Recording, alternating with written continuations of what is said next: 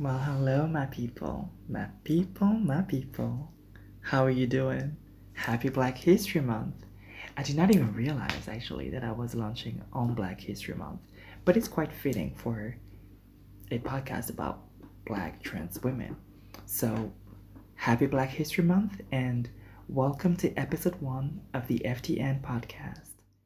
F as in femme, T as in trans, and N as in noir, aka black. Can we be real for a second? The podcast is quite new, so I'm really expecting just 20 of y'all to be listening to this. Maybe like my closest and nicest and most patient friends. I love y'all. It feels awkward speaking into the mic and my setup is not, you know, is not right yet. So bear with me. Um, I'll try to get rid of the awkwardness and the shyness and all of that shit because I know that it just sucks energy and we need that energy to have these discussions. So, welcome to my space. It's a space where you can, you know, make yourself at home, but don't forget it's my home, all right? Wipe your feet, wash your hands, and you know, wear that mask a little longer because Coco the Robo, she's still running those streets and I don't exactly know where you've been. So, other than that, do make yourself comfortable and let's get started.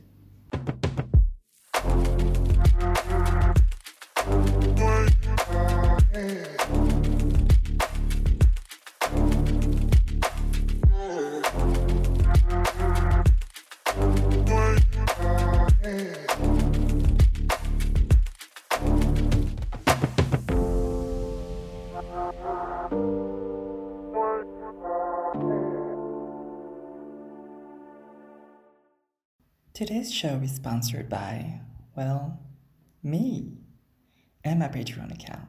Okay, so this is not the first podcast you listen to. I'm sure you know about Patreon. But let me tell you real quick. You financially support creators you like, and depending on the tier you're at, you get a different level of access. Mine starts at $2. Just $2, baby. That is one cool bottle of water per month. And when you pledge more, you get to vote on future topics. We meet once a month for a video chat, you know, collectively. And, you know, maybe more, but for now, let me just commit to one. You can learn more about the different tiers by going to the website. That's www.ftnpod.com. Click on the Patreon button at the top and join me. Thanks so much already.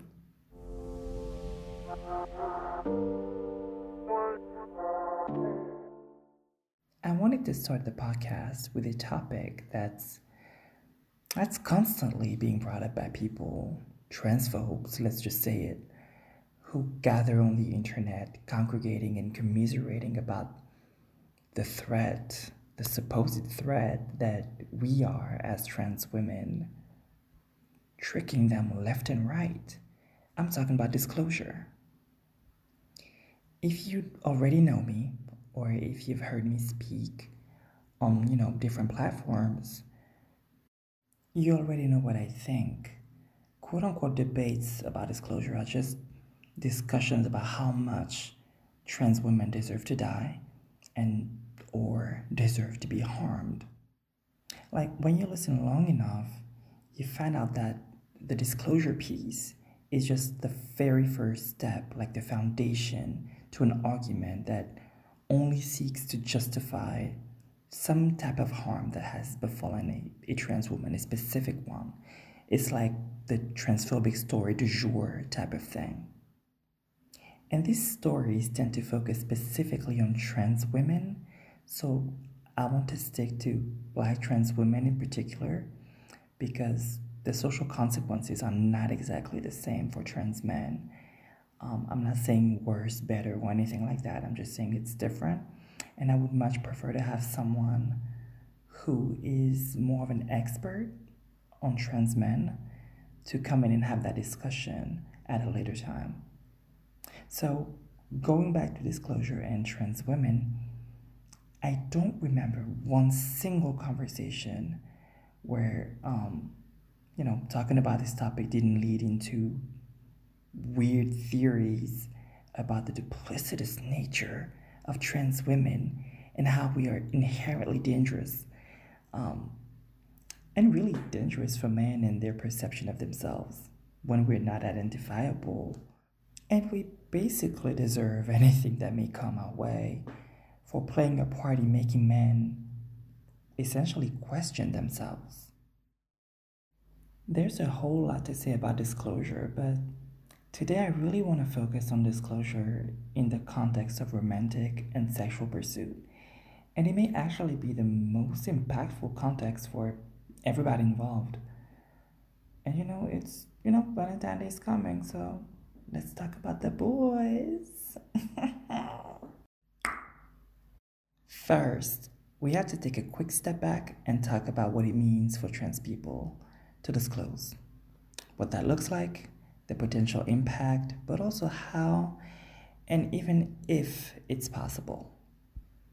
Then we have to take a look at cishet men's entitlement and their perceived ownership of space. All of that sounds a little bit heavy, I know, but I promise you it's not going to be that heavy or even that long.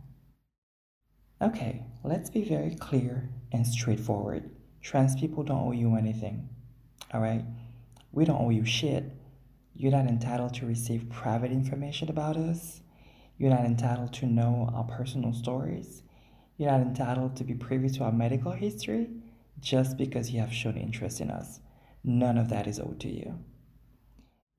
Now, if we're starting to get intimate and physical, my personal stance is that transness should be discussed. That's not a rule, that's just me. I just think it's wiser in terms of safety. And it's also a way to start a relationship without secrets, you know, that maybe the other person could find heavy or maybe too much for them to handle, right? I, I get that. And again, that's not a rule, but I'm aware that we live in a transphobic world, and that's how I choose to deal with that knowledge in order to protect myself. I know that in the context of these discussions, cis people tend to limit their thinking to their personal comfort. It's like they believe that the people around them are not full people, you know, with complex lives and identities and a need for comfort too, as if we were just extras in the story of their lives. Boo boo, I need comfort too though. Just living in a transphobic environment requires extra labor on my part. You know, it requires that I remain alert at all times, aka, I can never be too comfortable. The pressure is extremely burdensome. And it's not like it's a you know like a little high school girl secret. It's not about just hiding things. It's about staying safe and protecting my ability to thrive. Depending on the context a trans person may lose their job if they live in a place where you know discrimination laws do not cover transness even if discrimination laws exist at all they may lose opportunities for business, and um, of course, that would affect their livelihood. They may lose opportunities to rise in their career, but also more, even more basic stuff like they may lose access to services that they need. And of course, as you well know, they may be met with violence or with their own end interacting with people on a daily basis with all of that knowledge in mind, that is strenuous emotional labor. And I know, I'm not saying that trans people are walking around, you know, afraid, looking left and right over their shoulders um, every second of every day. Um, it, that's not the way it is. But what I'm saying is that when you enter public space, you have to be aware of your surroundings. When you when you are a minority, you know that. You know, when you are a cis woman walking around in public space, you know what you have to look out for. Uh, you know when you're a black person and you know that maybe you're to encounter the police, you know what to look out for. Like it's all of that. It's just It's just different. It's just um, other things you have to look out for, but you still have to look out for some stuff. I hope I'm making sense. Well, I know the hoteps and the transphobes and you know the other people who really don't care to know will not try to make sense of that because you know, well, hoteps enough said. But yeah. So knowing all of that, when cis people and specifically cishet men complain about hitting on a girl, you know, that they assumed was cis, and then finding out that she's trans, and then they get mad about it, I like to remind them that, you know, they're putting their annoyance on the same level as a person's safety and that person's very existence. Like the potential social and material consequences are not the same. The moment a trans person decides to disclose, they have to think about all of that. They have to make sure that they're protected on all the different levels that I mentioned earlier, right? These different levels where they are exposed and vulnerable. And the one thing that they can never have any certainty about is the other person's reaction and the level of violence they might be faced with. So miss me with the, you know, it's not fair bullshit. Because again, the social and material consequences are not the same. On one hand, you're annoyed, I understand it, but you're annoyed that you will not get to sleep with this pretty girl you were attracted to because after all, she does not fit your standards. On the other hand, this pretty girl may die. Do, do you see do, do you see the imbalance there? As a woman simply existing in the world, I have no control over when a man will decide that, you know, that he finds me attractive and wants to flirt with me. First of all, his attraction is none of my business. But also, what if that happens when my coworkers or business partners are around? What if that happens when I'm standing in line at City Hall trying to get some food vouchers? Do I still have to disclose, like, right there and then? That's insane to me. Like, I have no idea how loud you're going to be about my business. And maybe you, you're not going to do anything to me, but the next person standing right next to us may feel like they have to do something about the trans problem. It's really the self centeredness for me and the perception of flirting as access.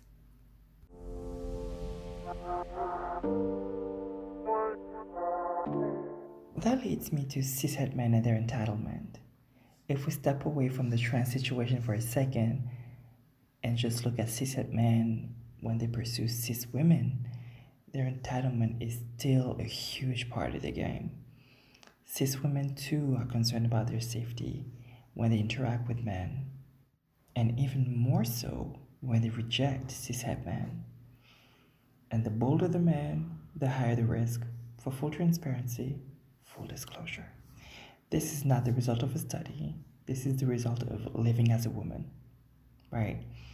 And what I mean by that is that men do not always take rejection well, even when it's packaged nicely and politely and softly. The louder the catcall, the more visible the approach, then the harder the blow to the man's ego. And we all know that there are consequences for bruising a man's ego. It may be a mean little dig like, Well, bitch, you don't look that good anyway. And you fat. and it can escalate all the way to physical attack or even murder.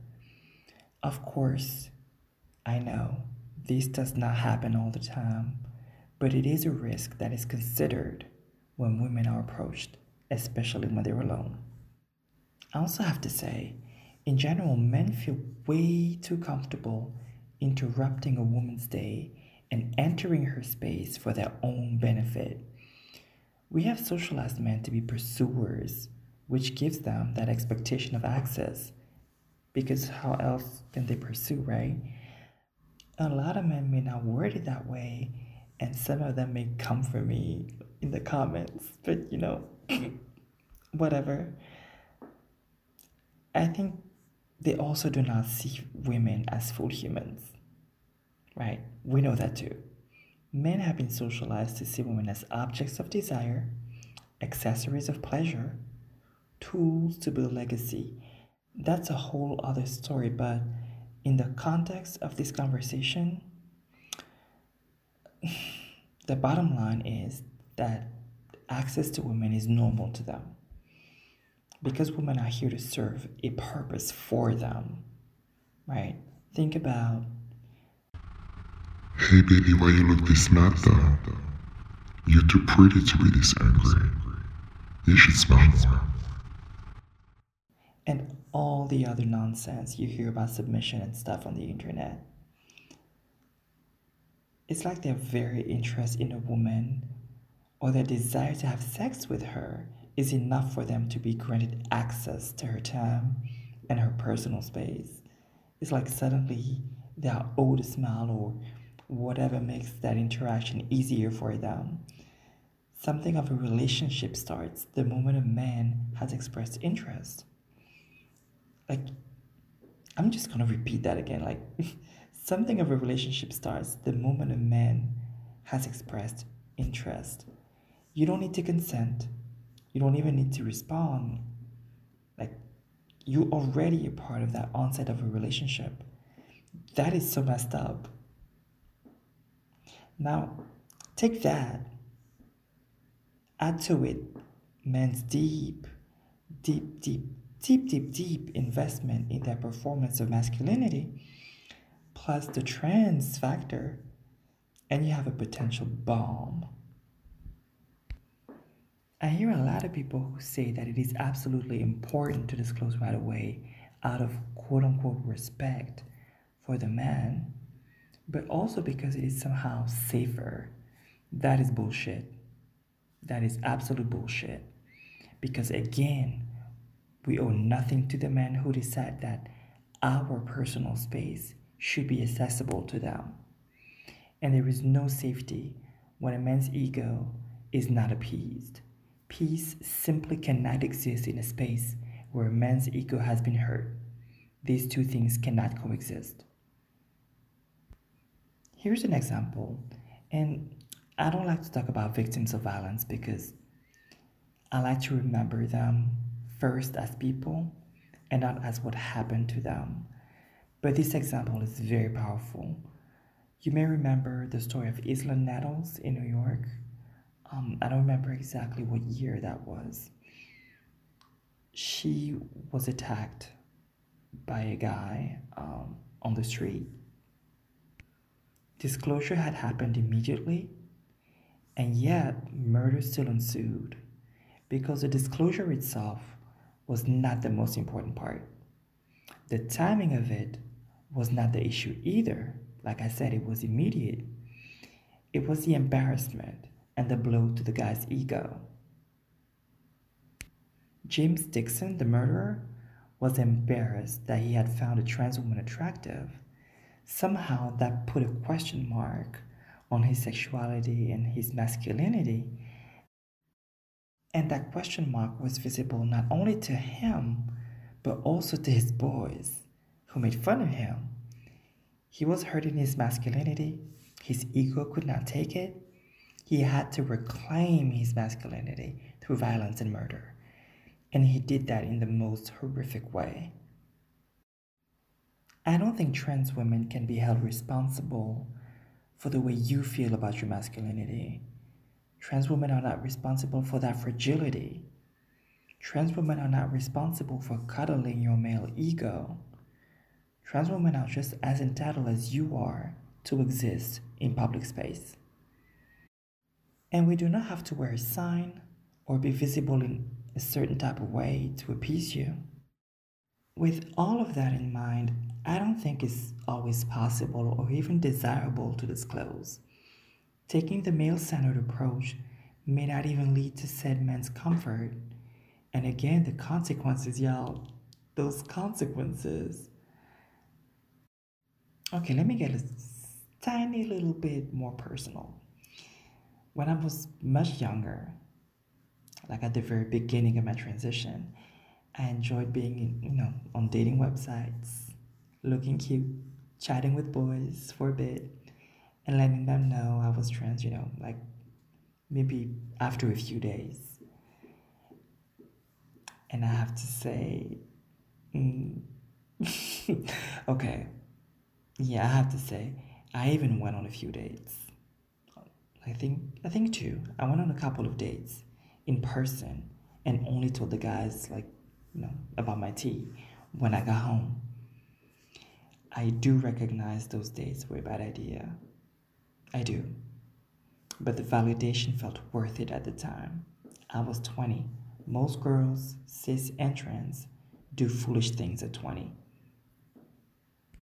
And I get it. I understand that we are fighting for a world where we as trans people can be full versions of ourselves with no negative consequences. We know that we deserve peace and the same right to make stupid decisions as everybody else. The reality is that we are not there yet. Hanging on to this private information about ourselves, though, for whatever amount of time, should not be considered worthy of a death penalty or a beatdown. If you want us to disclose so bad, make it safe for us to do so. Make it safe for us. If you are a cisgender woman, like cis, please realize that masculinity is fragile enough. Like, you don't need to be sowing doubts in the minds of men by telling them, you know, it's gay. You know, it's gay if you like trans women. That's that's some silly stuff, and yes, it's it's not helping at all. And if you're a cisgender heterosexual man, stop for a second and think about your own relationship to your masculinity. Because I have to say this I have never run into an issue with a man who was comfortable with who he was as a man and who knew with certainty what his sexuality was. It was always the ones who turned, you know, turned to their boys for clues on what to do next to be considered men. And let's be real, it was also the ones who were curious or unsure about their own sexuality. Men who don't do the internal work to sit comfortably with themselves are not safe to be around anyway, but even less so for us trans women.